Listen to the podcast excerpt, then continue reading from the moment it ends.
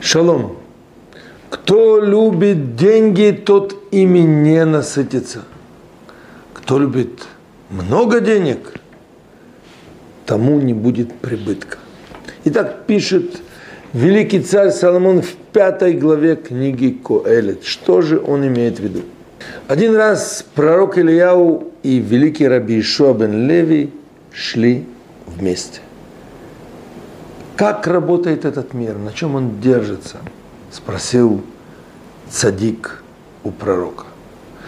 Элиягу сказал ему: я покажу тебе два места, и ты все поймешь.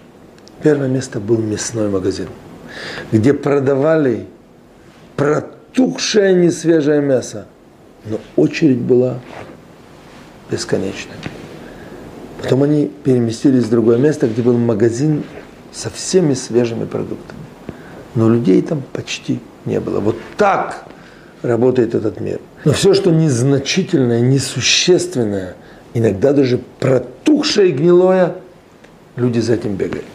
Естественно, здесь имеется в виду весы, где есть богатство и наслаждение, и мудрость, Тора и духовность. Когда человек ставит перед собой задачу деньги, их много, их еще больше, такой человек не увидит благословения в этом мире. Для того, чтобы понять смысл сказанного Соломону, тот, кто любит деньги, не насытится ими, кто любит много денег, не будет видеть прибытка, нужно привести высказывание Раби Йонатана из Спирке Абот. Кто живет по законам Торы в бедности, не оставит ее и когда разбогатеет. Но кому жить по Торе мешало богатство, в конце концов будет мешать жить по Торе бедность. Когда Всевышний видит у человека потенциал расти духовно, он вкладывает в него деньги. Знаете, некая материальная инвестиция в потенциальный духовный рост. Если человек развивается финансово, увеличивает свою материальность, свой доход и думает, что он такой великий, крутой, талантливый, пусть он не э, входит в иллюзию. Всевышний вкладывает в него деньги. Это нужно увидеть, заметить. И вот такой человек, который растет, растет, растет, для чего Всевышний вкладывает в него все это? Он хочет, чтобы он использовал это для блага общества. Причем я сейчас не только говорю о каких-то вложениях в духовные проекты. Этот человек должен развивать это все, открывать рабочие места, относиться к этому как к некому Божьему плану. И здесь, естественно, параллельно он является каспоматом, или, как говорят здесь, банкоматом Всевышнего. Вкладывая в него, Всевышний надеется, что этот человек эти деньги будет вкладывать в какие-то духовные проекты. Или хотя бы будет жить по Торе, хотя бы будет учить Тору.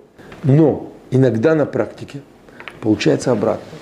Человек, который, у него происходит в жизни некие колебания, такая, знаете, финансовая турбулентность.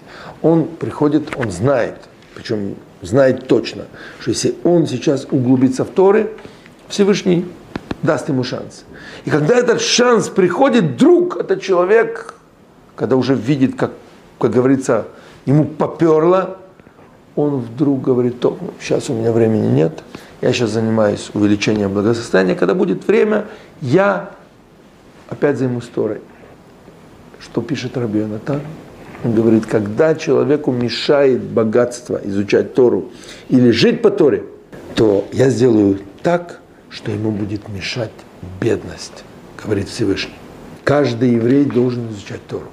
Он может быть неимущий, он может быть бедный, он может быть богатый, обеспеченный.